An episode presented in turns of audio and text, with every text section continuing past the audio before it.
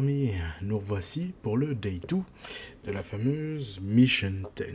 Et en ce deuxième jour, Benjamin nous fait part euh, d'un deal avec une boîte qui s'appelle Impossible Finance. Alors, qu'est-ce que c'est que ce truc? Eh bien, pour faire simple, vous savez très bien que après le Maillard Launchpad, euh, le Maillard Exchange, pardon, il devrait arriver le Maillard Launchpad.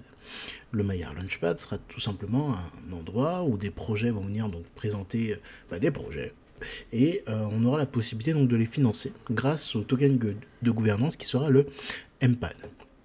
Mais du coup, Elrond a euh, aussi lié ce partenariat de façon à pouvoir offrir une rampe de lancement supplémentaire à d'autres projets qui voudraient se construire sur le réseau Elrond en dehors du Maillard Launchpad. Et c'est pour ça qu'ils ont lié cette collaboration avec Impossible Finance.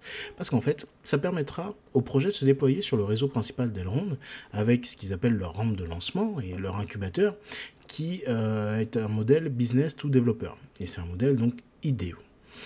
Et ils ont aussi un module, le Impossible Finance Swap. Donc le swap, vous avez déjà dû entendre ces mots comme dans Pancake Swap, donc des AMM, Automated Market Maker. Euh, et ça comportera aussi des paires ESDT.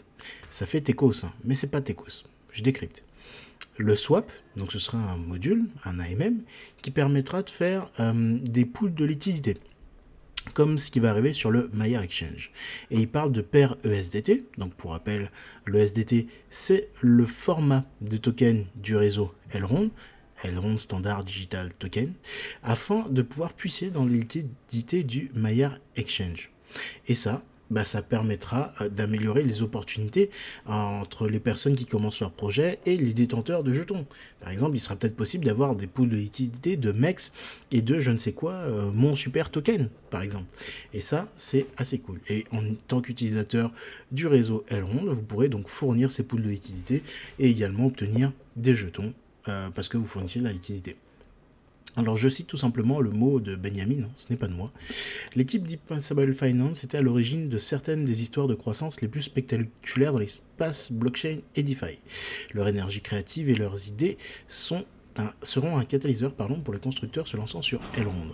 Et on a Calvin Chou, donc qui lui est PDG d'Impossible Finance, qui déclare L'incroyable éthique du travail d'Elrond en tant qu'équipe et écosystème a rallié l'une des communautés les plus actives et les plus engagées dont j'ai été témoin dans l'espace, sous-entendu l'espace de la blockchain.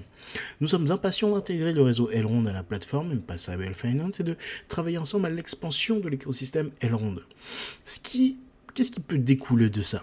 Bah, tout simplement, c'est encore plus de traction, de transactions, d'onboarding sur le réseau Elrond. Bah, dites-vous que les projets qui vont lancer sur le Maya Launchpad et qui lanceront aussi euh, sur Impossible Finance, ils attireront énormément d'utilisateurs. Et ça, c'est un coup de projecteur monstrueux que reçoit le projet Elrond.